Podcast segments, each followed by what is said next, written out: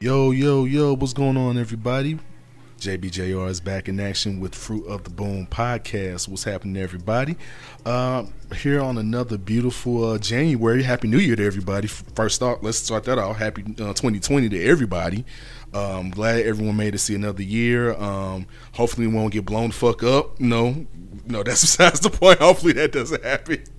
But we're back. We're back in action. You're gonna be hearing more episodes from myself, and you're gonna be hearing all types of different voices, from stuff from Fresh Produce to engineers to DJs, other podcasters. We're gonna be doing a lot of good stuff in 2020. So we're gonna go ahead and get a lot of expansion out there.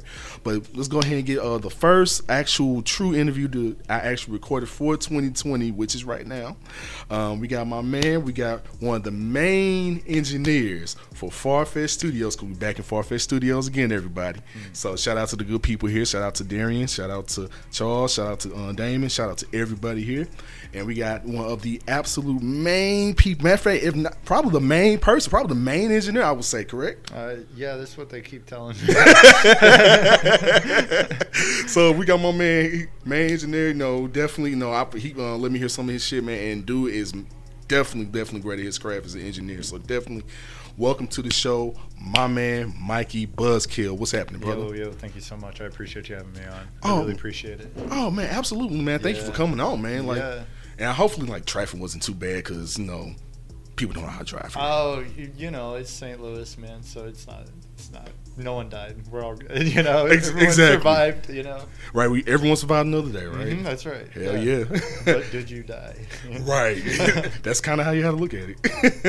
But, man, for everyone that's out there listening for the first time for Fruit of the Boom Podcast, I'll explain, because brand new year. This whole podcast was created by me a few years back, and also my good friend of mine, actually co-creator of Fresh Produce, Matthew Sawicki.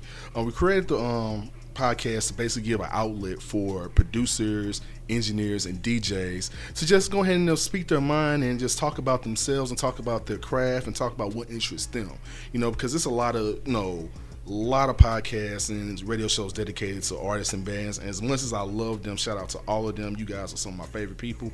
I want to give background and spotlight to the people that's behind the scenes that make you guys sound good. And so, like I said, the producers important, the engineers important, the DJs important, and so that's the main thing. So we want to go ahead and get this outlet. And so, like I said, and the first actual for 2021 is an actual engineer. So I want to go ahead and switch it up. We don't have a lot of engineers on, so I want to go ahead and have them on and have them give their perspective on what they think about beats and their thoughts about the scene, whether it can be local or national, whatever the case may be. So that's what we want to go ahead and do kind of going forward.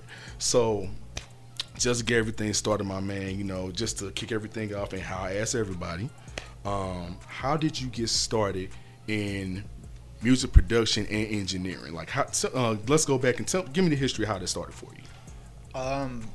I was lucky enough to live in a house that had instruments.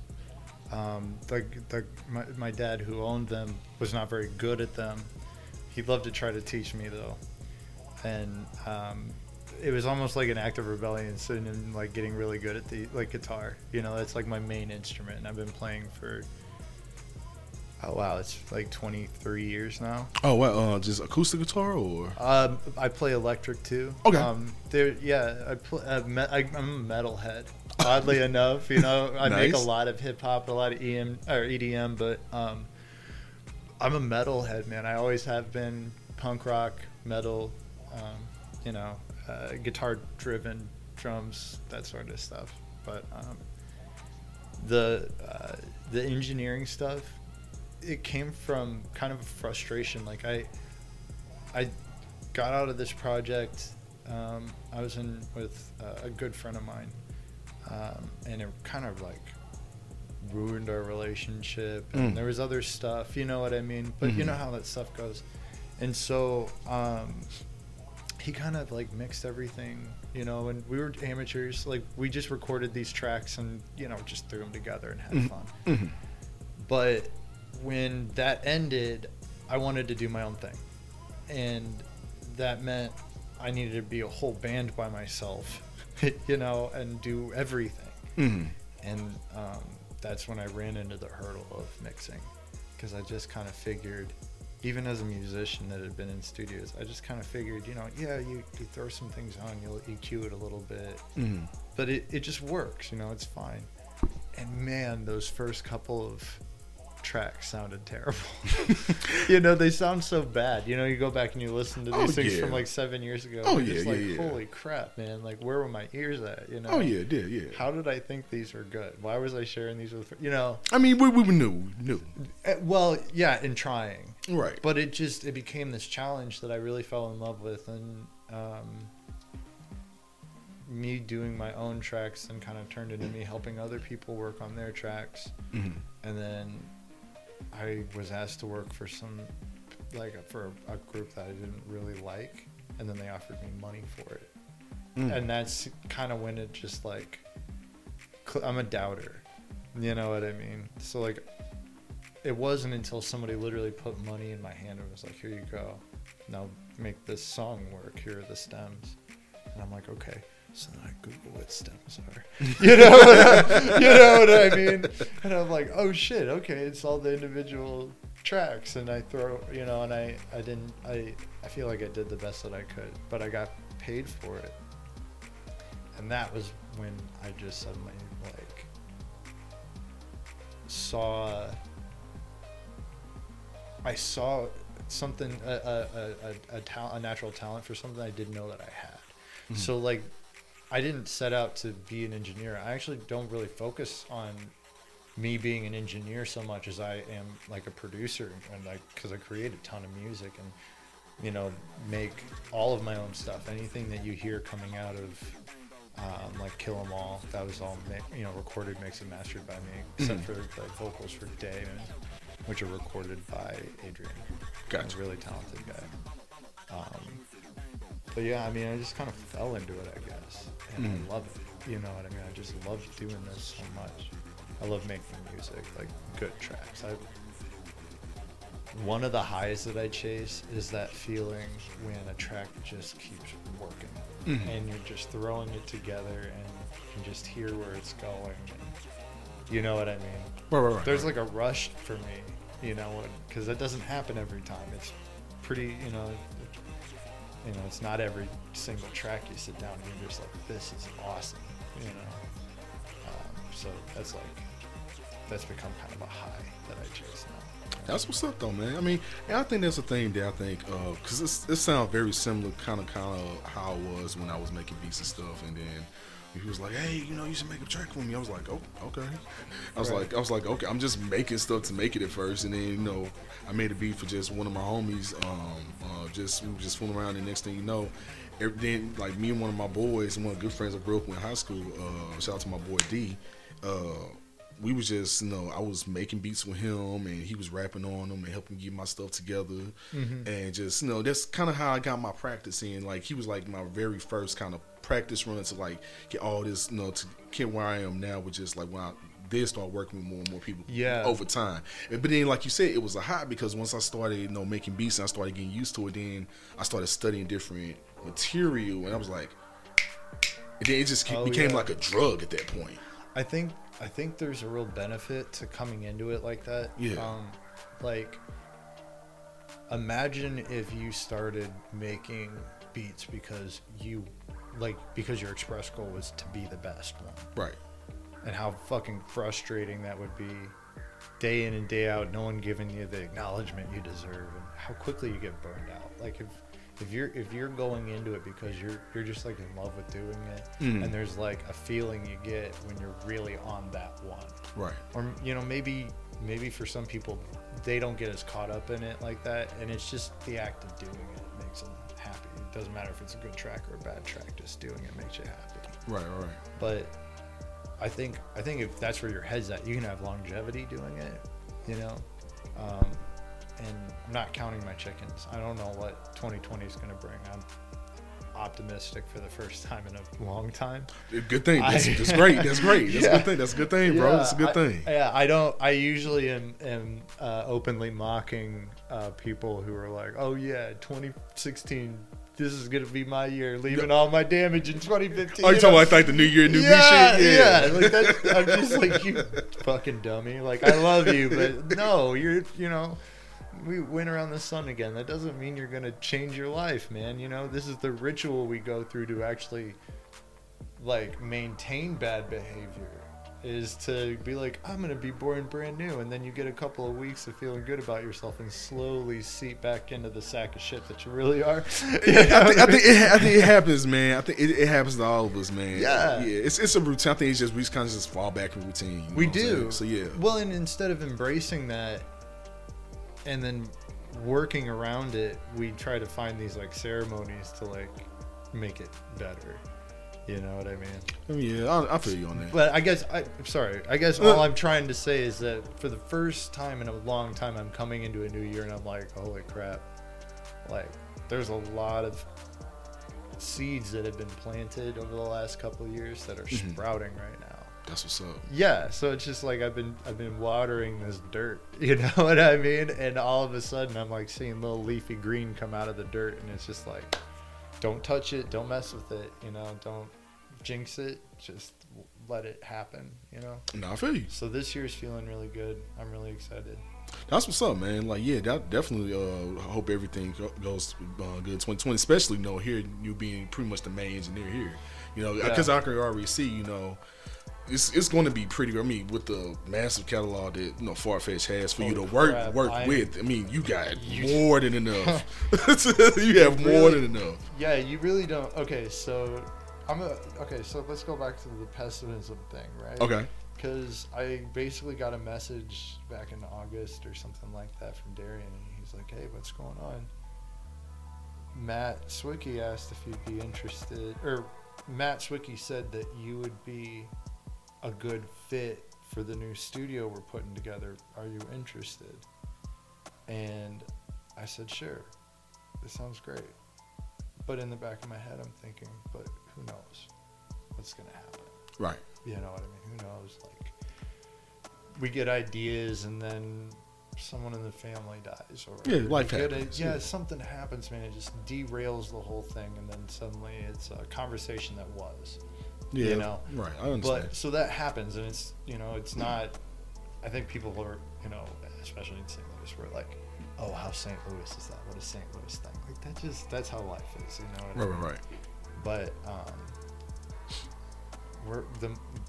I guess I shouldn't say too much, but this place is about to get stocked up with music gear, and just be a real haven for underground artists looking for a voice. And to me, that's another one of those signs, like I'm talking about. I have a lot of reasons to be optimistic about this year. Absolutely. And this deal with FarFetched and being the senior engineer over here is just another one of those examples where I'm like, holy crap, man. There's not just for me, the people around me and the city, I think, is just starting to kind of, whatever funk has been in the air, like whatever miasma has just been floating around, it's like airing out. And I feel this really strong momentum, like, you know, things are happening around here. And it'd be cool if this city was back to being the music haven that it used to be. You know what, I think it's getting there, like you just said, like it's getting there, because I've noticed, like, you know, not even on some to my own horn type shit, it's just like, you know, I have noticed, like, you know, with like stuff like Fresh Produce being as consistent as it has been, and being like, you know, like the main premier monthly event for music, and then like how much it has like came together over time, because we went through our ups and downs, or times when shit was dead, we didn't have all competitors, we didn't have a lot of judges sometimes. Crowd was hit or miss, all types of shit, man. And then once we got to the point where it was consistent, you know, when it started, you know, when we did a move, and stuff just kind of just struck like lightning, like consistently, and still to this day, like even when we went to the Ready Room and we just had our a champs battle there, you know, shout out to the Ready Room for hosting us there, man, and it was packed. Like it was packed, like you see, like some kind of national artist or something like that would come through. It was packed like that. Yo, Fresh Produce is kind of where, like, I kind of came out to the hip hop community. I had been like working on my own, doing a couple of things, and I had worked on a couple of these projects, but I love making whatever my sound of beat is, whatever that is. I just love it when they work out and they sound really good. Mm-hmm. And so I kind of got pushed into doing it. And after I did, man, I got kicked out the very first round. It happens. This is a good thing. This was good for me. I got kicked out of the very first round. I did not understand how that entire thing worked. Mm-hmm. I basically went into it blind. I created 3 full-length tracks. I had no, just for instance, like I created these full-length songs because I didn't realize they only needed 30 to 45 seconds. Yeah, minute max. I mean, minute, really like 60 to 90 seconds. Intros and verses and chorus sections. It was, it was such a learning experience. And I don't go into things blind anymore. Mm-hmm. But it also put me in front of J.E. because that was the producer battle. And I recorded tracks for I recorded vocals for one of the tracks on J.E.'s new thing recently. So like High Score, which is out, it's really great. Yeah, yeah. But that was a link. There's a couple of people that were in the audience that I've recorded for, and they bought beats and stuff. It kind of got me out of whatever like shyness I had in the scene. And I'm just like, if I had like done well, who knows? But it was just how all this anticipation, all this building up. I got so excited, made all these tracks. I was up there for a minute, boom, gone. You know what I mean? And that was such a good learning experience. The whole thing was great. And to any like new producers that are listening to this, you need to enter into that thing and compete and like. Just get out there and network. Agreed. Agreed. You gotta fail, and you just gotta you gotta get it all out. Like you gotta kind of show your ass sometimes in order to like get moving forward. You know what I mean? No, you're right. And I mean, I'm speaking from personal experience too. That's the one of the main, if not the main reason. That's how I got as low main crew as Fresh Produce is because I used to do this 10 years ago. Okay. So back in like 2009 when I first got in the scene, I got in because I met Trifecta through one of my rapper homies. And so he introduced me to DJ Who and the beat battle scene, and I started competing. And then over time, just like you, I didn't win my first year. I lost. Like that. You're done. Done, yeah. Like that. But like you said also, it taught me, okay, I gotta go ahead and start making different shit. And this is at the time when shit back in 2009, 2010, when shit was weekly at Atomic. Oh, okay. So this one shit was weekly. And that's how I met Sawicki, and that's how I met everyone else. You know what I'm saying? Going to shit like that. And so, here we go. Then eventually I was losing, then I started winning, then consistently. Then I finally just stopped. I'm like, well, I won all these Fresh Produce battles, these beat battles. Yeah. It's time for me to sit out. It's time for time for me to grow, do other things, and it's time for let other people let other people have their turn, man. Because to me it's really no fun if you just start always seeing the same person all the time, just like because like oh okay. But at the same time, for me it was great because it was like gave me exposure, helped me meet a lot of people, and gave me a positive outlook. But at the same time for me it was just like you know what, man. I want to make sure, as much as I appreciate, having this time to grow, and it's plenty of the fantastic producers that need to be heard, man. Let them be heard. Yeah. And so that's why Fresh Produce, and that's why I'm here now. So because I was in the same position a lot of these other motherfuckers in. So basically, you're like one of the boss characters. I wish. So like at the end of the year, like the champions battle, you like descend out of smoke, right? Like you're the boss character, you're the come final out like boss. Ric Flair. Yeah. Oh, that's yeah. Woo. Yeah. Space Mountain, baby. Yeah. Bruh, man. But no. I mean, the main thing, man, I mean, the only thing that people got to think about, I mean, when it comes to Fresh Produce is, like you said, just come out, compete, and just try. I mean, you go network. That's why I'm glad, like our brothers in arms, FarFetched. Oh yeah. Like they've been like one of our main supporters, one of our main sponsors and supporters since we brought it back. and we've been nothing but, you know, helpful to them and vice versa, like right now.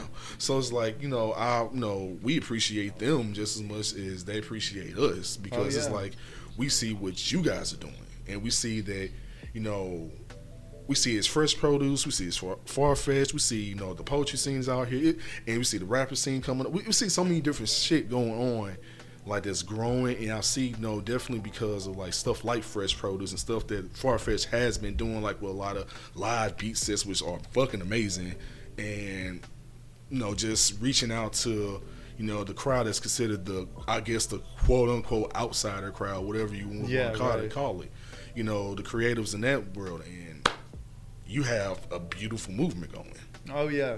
So, and that's one thing I think I really do appreciate, like where we are at right now. And I mean, because right now we wouldn't be able to have something like where we're sitting at right now. No, I was just thinking about how kind of symbolic it is that we're doing this podcast here. It's the first one of 2020. The next time that I'm here, I imagine a lot of the stuff will be here. Oh, yeah, definitely. It won't, I mean, listening audience, let me paint you a picture. We got sterile white walls and some acoustic treatment that's been, like, kind of glued up, and a couch. And, like, pretty soon the main studio area, control room, everything's going to be set up.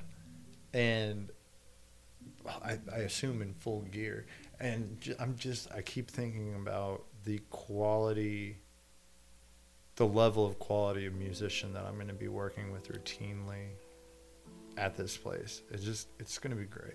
Like, it's going to be great. Hell yeah. And I don't know. I feel like music on the whole, like across the world, it's just kind of getting, I think we're focusing on what's good music again. The commercialism's starting to really fade away. Mm-hmm.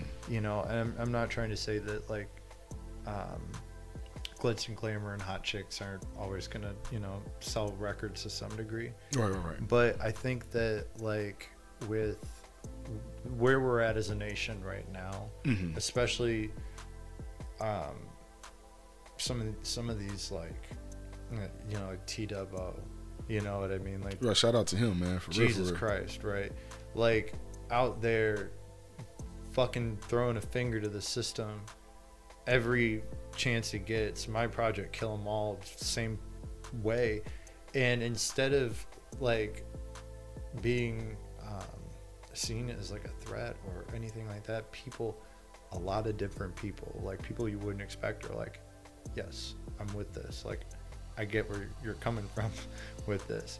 And I think we're kind of getting out of the feel good all the time, sort of like good vibes only mm-hmm. style stuff. And we're getting back to kind of what I think makes music great, which is the ability to make people feel bad or to think about things that are uncomfortable. You know what I mean? Yeah, you got to be able to push the envelope, man. Yeah. And St. Louis has a lot of reason to create that kind of art. The social inequality and just kind of the violence and the brutality of the city. Right. You know what I mean? Because it is. And if you don't, you can. It's funny because you can meet people that have lived in the city their whole life that would see it totally differently. Because you can shelter yourself from it here in St. Louis, like you can't really do in a lot of other cities. It's so segregated here. Yeah, it really is. Yeah, so this city it's one of the things that drew me to working on hip hop here is I kept like running into these artists with like a lot to say instead of it just being like, I'm at a club getting drunk, hitting on your girl if you want to fight. You know, I don't really work on tracks like that. I don't know if you've listened to like any, like how much of my catalog that you've listened to, dude, but I don't really work with people that have a message like that. That's very interesting. Yeah. That's very interesting. You know what? That's a perfect segue. So that's no. It's a good thing. It's a good thing. No. You did everything right. This is starting to feel like a video game now that I said the whole boss thing. Like that was the sequence of buttons I needed to press in order to segue into the next level. Nothing like that. No. But no, it's actually a perfect segue because it goes into what we kind of talked about before, like dealing with your production, like how much you love stuff. Dealing with like PreSonus and everything like that, how you was telling me how much you love that. Yeah. And so what I want to know, and I want you to kind of finish the thought where you're at before we go there, but yeah, I'm kind of curious to hear more about that, man, because you don't hear a lot of people that just do that. Like nowadays, say like, nah, I won't work with this person if they do this in their music, or if they do that in their music, you don't hear that too much, because a lot of people try to be really open to like a lot of ideas and stuff. So I'm just kind of curious, like just your mindset on it. Like it's the first. I mean, because I don't hear a lot of people that say a lot of this stuff. I don't have to be tolerant of things that I think are terrible. Mm-hmm. I have to be tolerant of things that don't necessarily affect me. You know what I mean? Mm. It doesn't, there's so much in this world that people get upset about. There's just none of their fucking business. But what I can control in my studio, I'm not going to help some dude. Let's say he's writing a song about dogfighting. I am not going to enable that fucking scumbag to make a track about something like that. I'm not going to help. You know what I mean? Mm-hmm. A lot of people, I've had people tell me if they're going to pay, you can't really turn your nose up on it. I'm like, fuck that. I'm not McDonald's. You know what I mean? Mm-hmm. I actually do get to choose who I work with. And so, yeah, if the whole dogfight, that's like worst case scenario sort of stuff. But yeah, I mean, if I don't see value in the artist, I'm not going to work with them. I kind of insist that people include me in the credits and all that other stuff, so I don't want something that's terrible out there with my name on it. You know what I mean? Mm-hmm. And so I'm trying to remember who fucking said this to me, or if I read it, I don't even know who said it. It may not even matter. Just this idea stuck with me for years, was just maintain your artistic integrity and the rest of it will follow. You know what I mean? Mm-hmm. So yeah, like I've had people come through to the studio and they may have money, but they're not very good. You know, there was a guy about a year ago that brought some girl over, and she was pretty, she was nice, but she couldn't sing. You know, she's tone deaf and didn't have a good delivery. It was a mess. You know what I mean? Right. And they had a budget, and I told them no. I'm like, I can't help you. There's no amount of Melodyne or Autotune in the world that's gonna fix this. You know what I mean? You need vocal lessons. Take that money, get vocal lessons, invest in your future. That's real. But yeah, so I don't know. I don't see the value in taking on every single project. Mm-hmm. Maybe early on, because I really wasn't very selective early on. Unless it was content that I thought was terrible. Mm-hmm. You know what I mean? But yeah, I mean, you kind of gotta, if it doesn't make you feel good, man, you gotta get away from it, so if it's like a matter of content being, something I don't stand for, then I'm not gonna do it. I wouldn't allow any group of people, no matter what their ultimate budget is, come in and say something terrible. There's other people that'll prostitute themselves out and give you a decent sound. But I'm not for everybody. No, that's real. That's real. I'm glad you said that, because it's something I think a lot of people do need to hear, like different artists, male, female, black, white, no matter what background you come from, no matter what kind of music you make. I think the main thing is that kind of things that engineers don't, not that they don't say, but you don't get to hear them say that a lot, because no one really asks them that. Right. No one really gets, you know what I'm saying? See, I'm not really contracted out to engineer for a producer.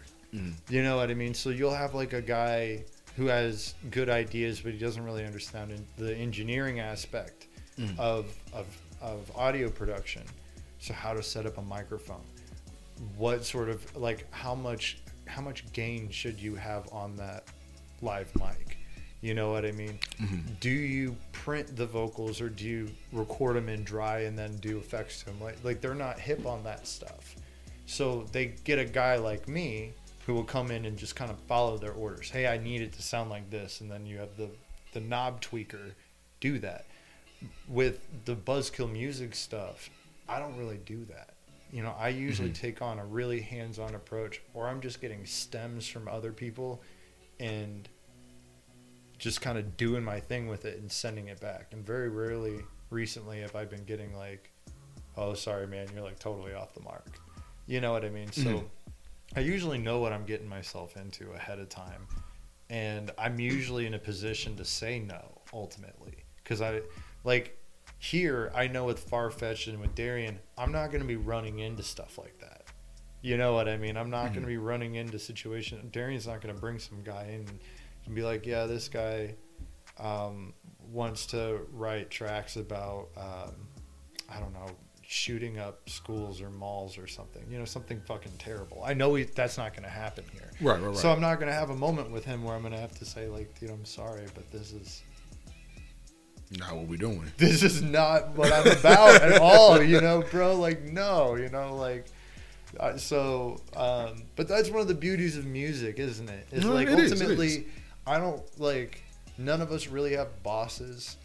You know what I mean? We're art creators, and occasionally we bump into other people and we make good stuff with them and all this other stuff. But like, if it doesn't feel right, don't do it. Right. You're not a number cruncher. You don't, you know, if you're an accountant, you don't need to feel good about your accounting stuff.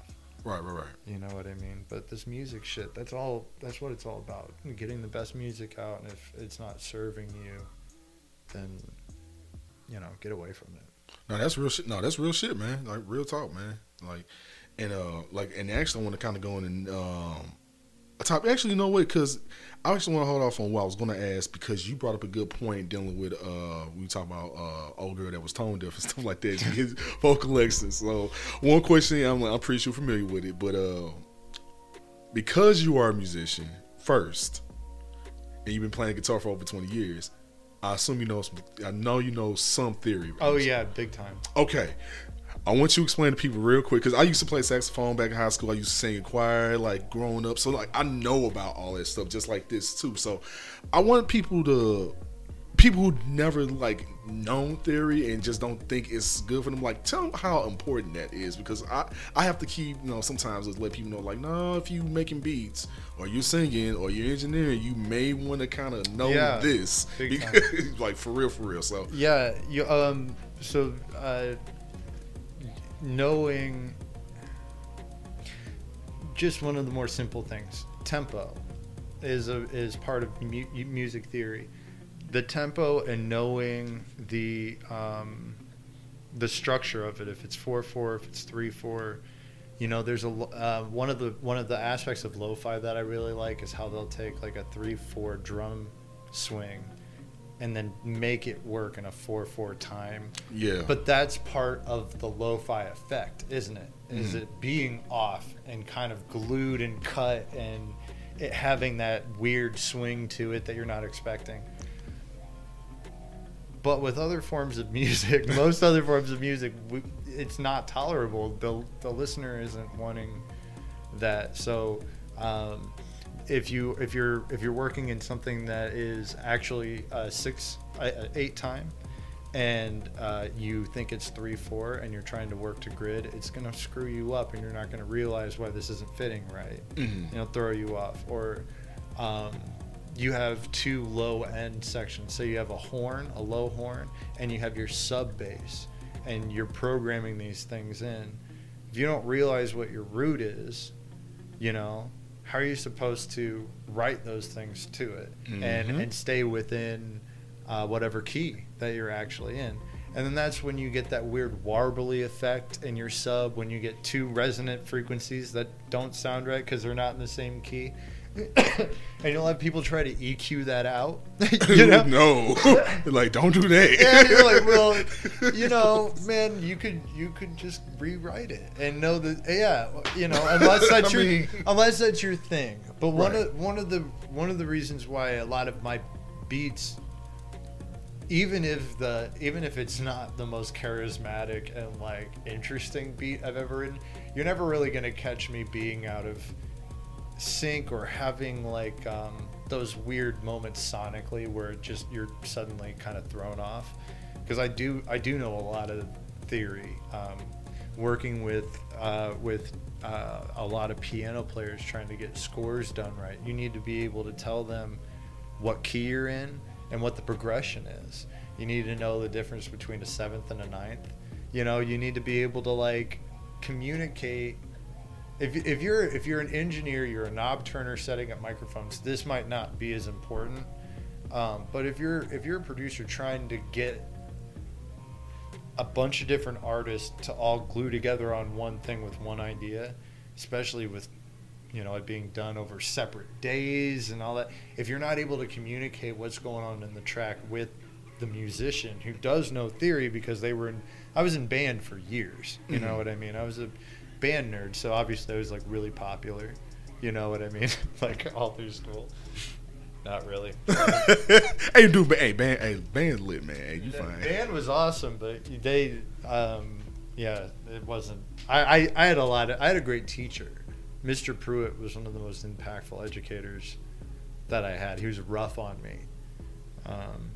And it's exactly what I needed, you know. Hell, you need that kick in the ass, man. Yeah, I was a little shit as a kid, man. I'm a bigger shit now. No, man, music theory is important. So I don't know, any new producers out there, just pick up an instrument and practice it 15 minutes a day. And anytime you start having questions about how something works, just Google it. Like, I'm 33, going up for the first 15 years of playing guitar. I didn't have access to the YouTube tutorials that taught me everything. Dude, man, look. I had to figure that shit out myself, man. Bro, and when I tell people, I promise you, I've told people that, like, especially when it came to, like, making beats and learning some certain shit, or even just brushing up. Producers right now are at such an advantage, dude. Oh, my God. Like, dude, YouTube University is so, that's why it's so real. Like, yeah. Dude, like, you have no, like, for example, like, shout out to, I went to high school with Wavey Wayne, the Sauce Records. He puts out legit Pro Tools tutorials out, like in-depth Pro Tools tutorials out on YouTube all the time. Yeah, and I keep up on it, you know, because my whole thing is, you know, it's always good to know, it's always good to learn, and then at the same time, like I always keep up on just my theory, just randomly, you never know. And so for those things, is you just want to do that because it's useful, man. I mean, you never know when the fuck that's gonna come in handy. As long as you don't take it as the truth. Like, you know, I quit following all of the music producer hashtags, like all of the sound engineer hashtags on Instagram and Facebook. I don't want to see those jokers tell me how to do stuff anymore, because from my experience recently, there's a lot of bad advice out there. It is, man. There's a lot of bad advice. Guys that are just trying to look like they know what they're talking about. Ah, man. And yeah, so, you know, like I saw a thing a while ago where it was a meme, like one of those "you're dumb if you do this" memes, like, but it was like I put I put reverb on my bass, and it was making fun of the idea of doing that, like the idea of using reverb on your bass is dumb. And I'm sitting here thinking, okay, so that's why it's funny if that's the case, because like Abbey Road through Waves has all these presets for different bass plates and verbs and all this other stuff, and I use reverb all the time, man. I don't use the low end coming out of the reverb effect, but I use it to add space. And if you're not doing it, that's why your mixes are two dimensional. Right. So like, but I've run into people that like will come over and watch me work, and they're like, you use a ton of reverb and it doesn't even sound like it. It's like, well, it's being used in a way that I think's right. You know, it's, there's a lot there, but it's conservatively cued and it's compressed in a way where it remains dynamic and fluid with the track. It's not a forward event. It's like part of the texture, you know, and then you get, yeah. So, you know, if you are going to be part of the YouTube masterclass, find one person that you like and stick with that one person. Yeah, someone who actually knows what they're actually talking about. Yeah, check their references, for real, man. Yeah, there's a lot of people with really great cameras, daddy's money, in a nice studio that'll give you really bad advice. I saw, you know, and even some of the pros. I watched a demo for Skrillex's EDM production masterclass. That dude just limits everything. He just throws a limiter on everything. Nope. Pushes it. Well, do that. But for him, it works. For dubstep, it works.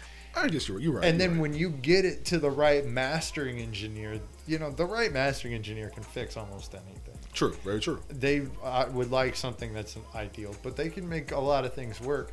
And so it was another one of those examples where I'm watching this demo for a Skrillex masterclass, and a lot of people are going to watch this and take this as church.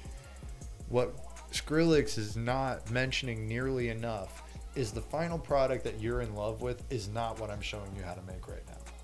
I'm actually showing you how to compose like I do. I'm showing you how to make the womp womp womp sounds and how to do those things, but he's not really showing you how do you get that dynamic but incredibly loud sensation you get from like WTF or Skrillex or like those dudes. How do you get that? They don't understand that's in the engineering and the mix. Exactly. That comes from a different guy who like woke up some morning and said, damn it, I've got to fucking fix another one of these.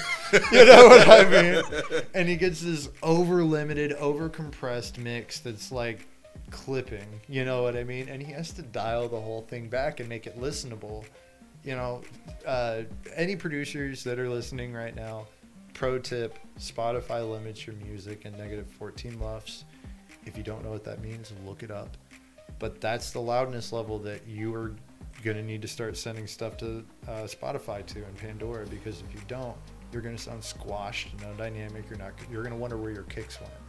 You can be like, where's my transients? Where are my kicks? Where's my snare? Why does it all sound the exact same volume? That's real shit. It's because you sent a 1990 style -10 LUF mix to Spotify.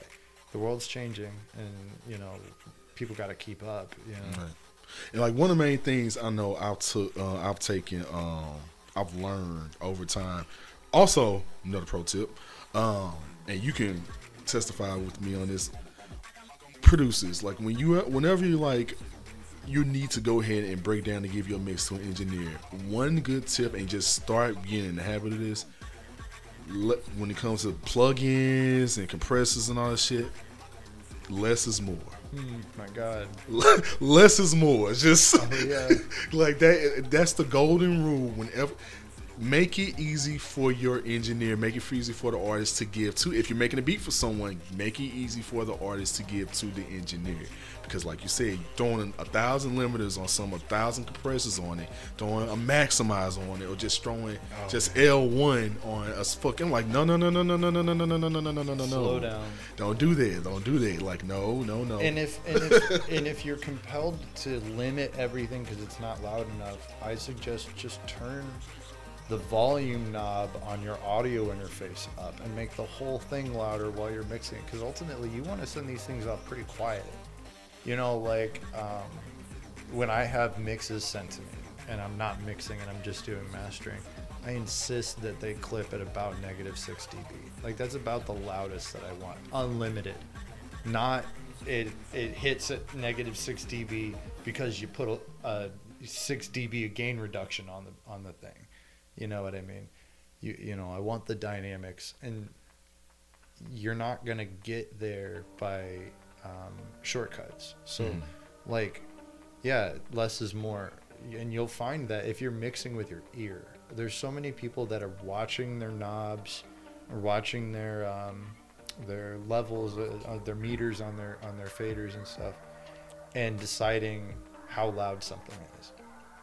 You need to just like sit back, listen to your damn song. If your vocals aren't loud enough, just turn them up. You don't need to limit them to get them up there. You know, you want that dynamics. You want it to feel natural.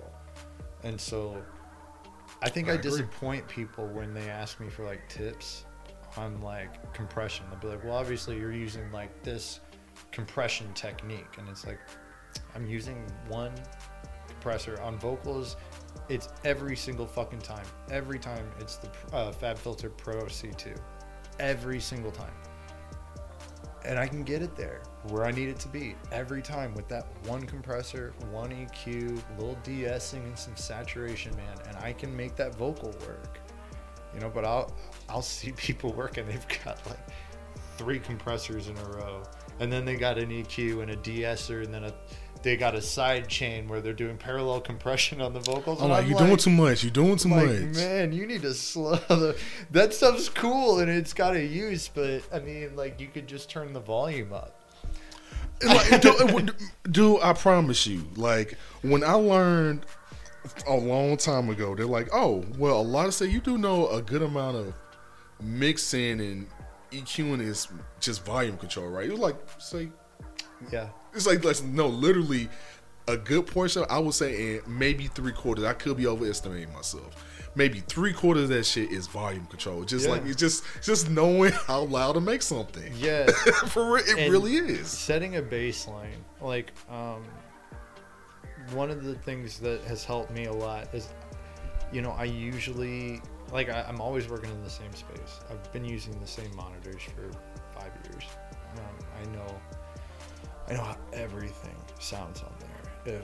If there's a whisper, I'll hear it in there, because I'm just so familiar with them. So having a solid reference base, not switching, not mixing in headphones. Stop mixing with your headphones on. Stop it.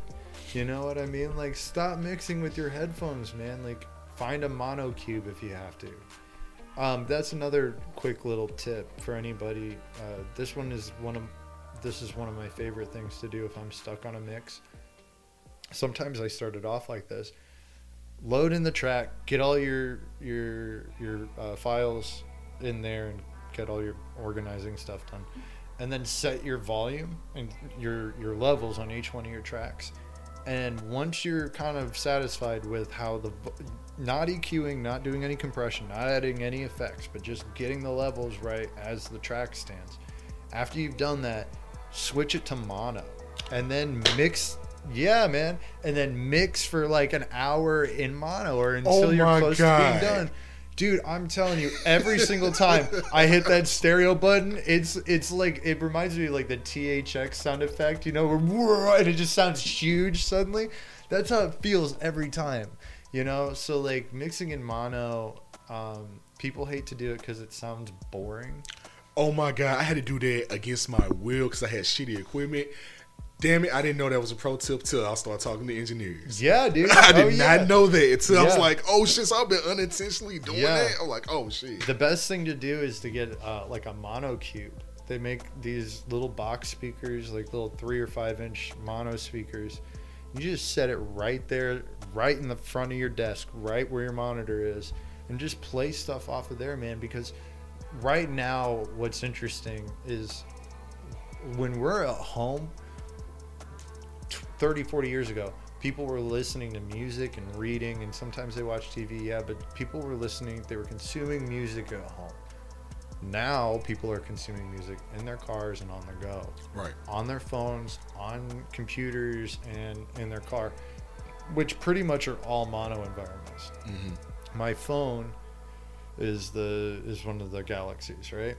Mm-hmm. And they say it's stereo. It's not true stereo. Oh, no, not at all. But even though it has the two speakers and it's trying to represent stereo, the way that it's actually coming across, because this isn't big enough to be a stereo field, is it's coming off as mono. Same thing with your car. It's a true stereo environment.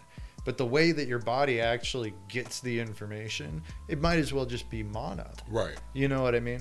So mixing in mono, making sure stuff sounds good there is going to make sure that your tracks will reference well across different platforms, whether it's in a car, on earbuds, anything like that. You're 100% right. Now, I agree with you on that, man. Mixing in mono is huge tip, especially finding vocal levels, which for me can be a real trick. I feel like sometimes I have a hard time knowing if my vocals are loud enough. I'm always afraid they're too quiet and they're not forward enough. And usually throwing it in mono, not having all that stereo information anymore, right, and just hearing the core elements, whatever my main melody instruments are, they're in the middle, bass and drums and vocals, all that stuff that's supposed to be kind of right down the middle. Suddenly I'm hearing all that, so I know that if I have it on a phone and somebody's listening to it, they're going to be able to hear everything, right, you know, right, in its place. All right. No, that makes a lot of sense, man. Like, for it really does. So producers, I hope you getting a lot of this knowledge in, because I don't have a lot of engineers on my show, and I'm gonna have more in. They're gonna give all their little tips and tricks if they're comfortable with it. Like he just did. Like he just gave a bunch of pro tips that you guys could, dude, for real use. And I can testify that this shit does work. Like, I'm telling you, it's not false information. Yeah. Well, I know people that don't want to share. I used to be nervous about sharing information because it was like this weird selfish thought that I had, like people were gonna take it and then they were gonna, like, I don't know what they were gonna do. They're gonna do something and I wasn't gonna get credit or something. Like, I can teach people how I do what I do all day, but you won't be able to take, like, if I sit and I work on a track with you and I show you how I EQ and I get that vocal chain right, you're not gonna be able to take that exact vocal chain and throw it on something else and it's gonna work. Right. You know what I mean? Even song to song, even if you're working with the same artist, it still won't be the same. Like, right, it's all situational. And so I love teaching people stuff now. Suddenly there's like not this word, like, what, you can't have my ears. You're not going to take my ears and my dedication to music. I can teach you how to de-ess a track, but I can't teach you how I identify when it's enough. You know, I can't tell you when the bass is just right. Like, I can't tell you, but I my ears will hear it, you know? And that's probably that's the best bit of engineering advice I ever got. Matthew Weiss, when he just basically had this whole thing about use your damn ears, mix with your ears, stop looking at your screens, stop looking at your meters, stop, like, try for one session to have all of your feedback information turned off. So if you have an EQ, turn off that graphic equalizer that shows you how you're affecting it. You know what I mean? Just do it purely on your ears and see how it goes, man. It'll shock you. Suddenly you're like, wow, there's like life in my songs. It's like, yeah, that's real. Because you're working off of what sounds good. Which is the goal, you know? 100%. No, that's real. Yeah. And I think just something I think more people need to take heed of. It's like, yeah, you have everything front-facing in front of you, but like the greatest tool you're always going to have as a producer, as an engineer, will forever be your ear. Absolutely. Nothing else, your ear. If you're deaf, those meters aren't going to mix that track for you. You know what I mean? That's real talk. But you can mix that track without those meters. You know what I mean? That's true. You know, it's just, I don't know. I find myself doing this with stuff all the time where I forget why I'm doing what I'm doing. And that whole Matthew Weiss, I was just talking to Tom Peeney from Trangus, talking with him about this today. We have a track coming out in a few months. Nice. It's really cool. But we've become like music producer buddies. We call and talk to each other about shop and shit. Shout out to Tom, man. Tom's a good dude, man. Good dude, man. Yeah, Tom's great. But I was just talking to him about the Matthew Weiss stuff, and you know, I said earlier, find one guy that you like and just listen to him and try to apply him or her and try to apply those skills that they offer. Mm-hmm. You know what I mean? He was just one of those dudes where it's like, use your ears, man. You're here to make music. You're not here to make the loudest track that you can. You're here to just make a good song. That's real. You know? No, I agree with you. Quit forgetting why you're here. 100%. I agree, man. Yeah. Now, I'm not for real. Like, and I think there's just something I think, like I said, just producers, just especially producers, just take that into consideration. Like, you know, just know what you're there for. Know what you're trying to do. Yeah. Understand that, you know, the greatest tool, the greatest asset you will ever have is your ear. Like, and always keep in mind, like, and even I remember, like, just to piggyback what you said earlier about the ear, and I remember Knife Wonder said this, and I've been agreeing with this 1,001%. Like, it's never the machine. It's never ever the machine. Man. You're getting it wrong. How many times have you stupid thing. What is wrong with? Oh. Something you've overlooked. Yeah, that's a machine. It's you. Yeah, exactly. Exactly. Yeah. How many times, dude? S's for me have been up until about a year ago. This thing that I just struggled with. You know what I mean? And I was always, I'd hear them, and then I could never unhear them. You know, until I came back the next day and listened, and I'm like, it sounds like he's lisping, because I de-essed his vocals so much to the point where it's basically just, it's a mess, because I over-focused on it and I couldn't unhear it. Once I heard it, I couldn't unhear it. Mm. And I just hyper-focused on it. And there's a natural progression. I think it's just like with anything. You might have a natural talent for something, but that doesn't mean that you're going to be really good at it off the bat. Right.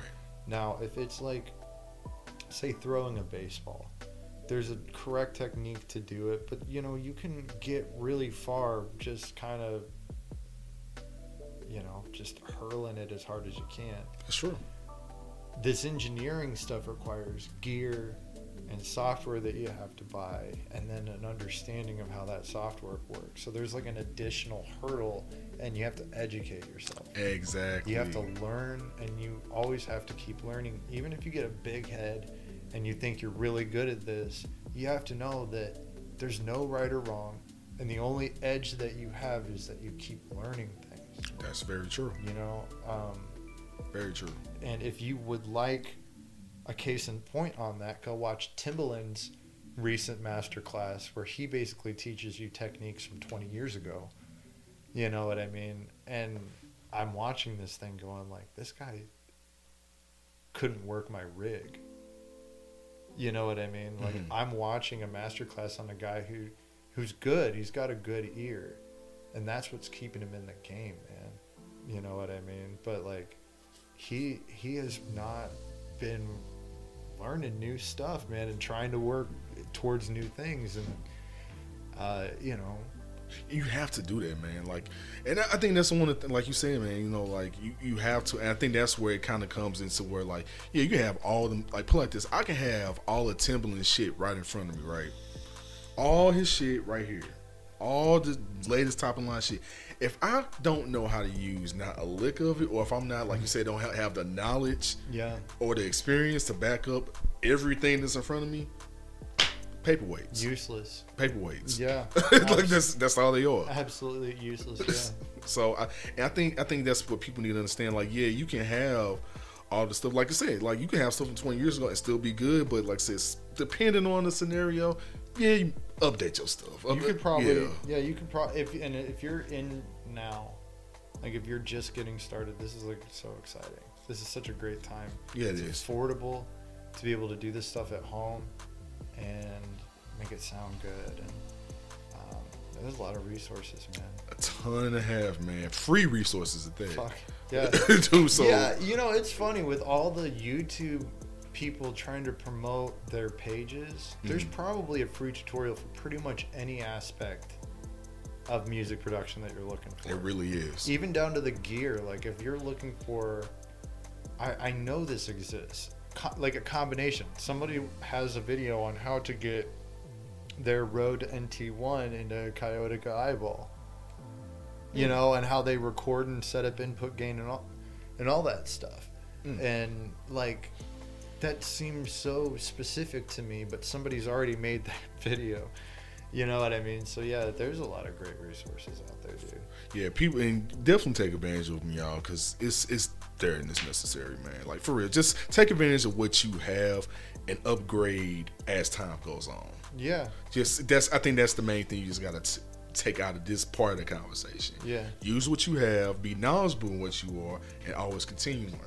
Yeah, yeah. And that's, I think, you can, because you're never too old to not learn something new in what you're passionate in. Yeah, you get old in your head, man, you know, and you just think you know everything, so you don't want to learn anything, man. Nah, you never too old to learn something new, man, especially if it's something within your field. There's a guy, he's a young kid I used to, I bartended at a restaurant he was a waiter at, but I'm giving him like little lessons, like once a month he comes over and he'll bring a track and we just sit down and I show him how I'd work it out.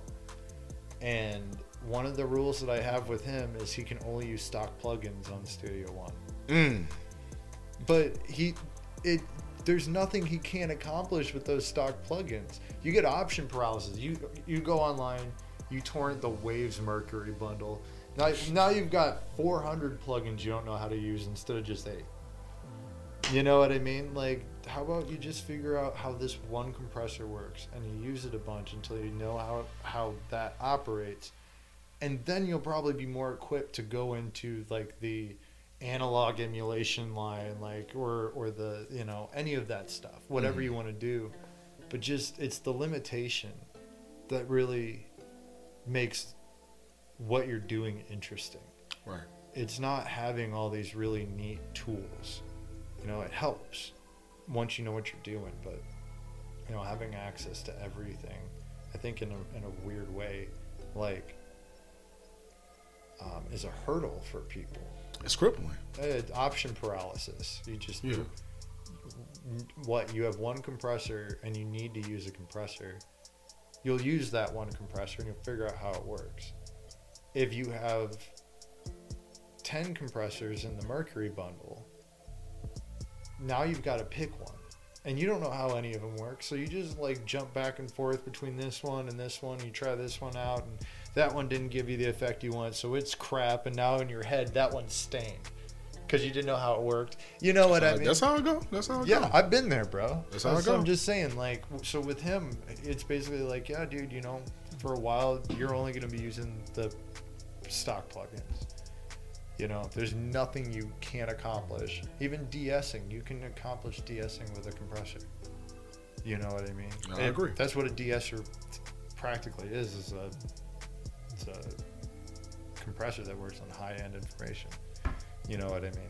On a wide band or a split band. So, like, yeah. So, I don't know, man.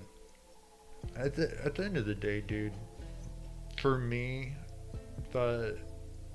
I'm like thinking way less about the technical aspects of what I'm doing when I'm working, and just I'm able to be in the moment and work instead of thinking, okay, so how am I going to do this? Usually I kind of already have like a go-to. So within the last year, I feel like I've been a lot more, I haven't been overthinking. I've just been going with the flow. It's like working out. So just, yeah, repetitive, you know, just doing the same thing over and over again. Get your 10,000 hours in. Right. Good practice. Good 10,000 hours, not just dicking around, you know. Nah. I feel you, man. No, that's nothing.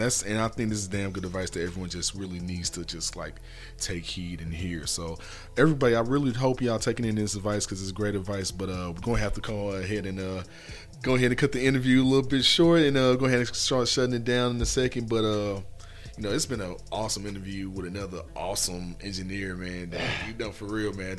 I truly appreciate it, man. Thank you so much for coming on, for real, man. Yeah. No, definitely, man. And I want you to go ahead and tell the good people how to reach out to you, and if they want to go ahead and get in, you know, hopefully they paid attention to this interview so they know what you want before they try to contact you. So, but like, just, you know, I'm going to give you a space opportunity to talk about anything that you want to promo, anything that you're working on, promo this place if you want to. Like, you know, the floor is yours, man. Yeah, I got a couple things I could talk about. Kill 'Em All, a project that I'm in with Q Houston, a really talented rapper. We just released a video shot by Calvin Tiger for our single, or for our song Banksy off of Volume 1, and that's on YouTube. So just look up Banksy, Kill 'Em All on YouTube. It's a good one. I have a beat store. If you guys are interested in checking out some of that, go to it's buzzkillmusic.com. Sorry, there's no STL on the end, so it's buzzkillmusic.com. I got this got a show coming up in March with Tom Peeney to release that new track of ours. We're talking about doing a video for that one with Calvin as well. Calvin Tiger's a great videographer. Volume 2 for Kill 'Em All is in the works. And if you're looking to have me work my magic on one of your tracks, you can find me here at the FarFetched Studios. I'm not sure exactly how to get them to contact anybody, but yeah, and if you just want to shoot the shit or, you know, talk music or talk shop or threaten me or whatever, you can find me on Instagram, Mikey Buzzkillian. But yeah, thanks, man. This has been a lot of fun. Hell yeah. I've had too much coffee. But I appreciate it. No, man, no. Pleasure's all mine, man. Definitely. So, I want you to give any kind of final thoughts you want to give to the good people, like any last words? I'm always bad at this. No, just I appreciate everyone listening. If you're, thanks for supporting what he's got going on here. And if you're a producer and you're you want to get out there, man, literally just start working with anybody that you can, people that you vibe with. Stop worrying about money. Don't charge everybody for everything, and just make the best music that you can. Hell yeah, man. So my man Mikey Buzzkill just dropped a whole shit ton of knowledge on this episode, so thank you again, brother. I truly do appreciate it. Of course, man. Yeah. Definitely appreciate it, man. Thank you. So just for everyone listening, make sure you go ahead and check out the podcast, Fruit of the Boom Podcast. Find us pretty much on every podcast platform, iTunes or Apple Podcasts, Spotify, Stitcher, TuneIn, Google Play Music, hella shit, man. I think we're about to be on. I'm trying to do iHeartRadio. See how to make sure everything's on there. So she'll be on there. Hopefully, check that out if it's on there. And just make sure just check out the podcast, man. Like I said, we're gonna try to do more weekly or bi-weekly. I'm trying to get back and doing more weekly stuff, and like I said, more great interviews for 2020, man. And so this is just the first of many to come. So make sure you check us out at Fruit Boom Pod on all social media. So at Fruit Boom Pod, and just check us out. Like I said, all forms of social media, and just make sure every first Wednesday, Fresh Produce, and we're gonna be we're probably going to be doing a little bit moving around because we're going to look at some new venues because we're expanding out. But it's usually every first Wednesday. We'll go ahead and keep you up to date, and just make sure you follow us there at Fresh Produce STL and freshproduce.com for all other information. And signing out. Peace.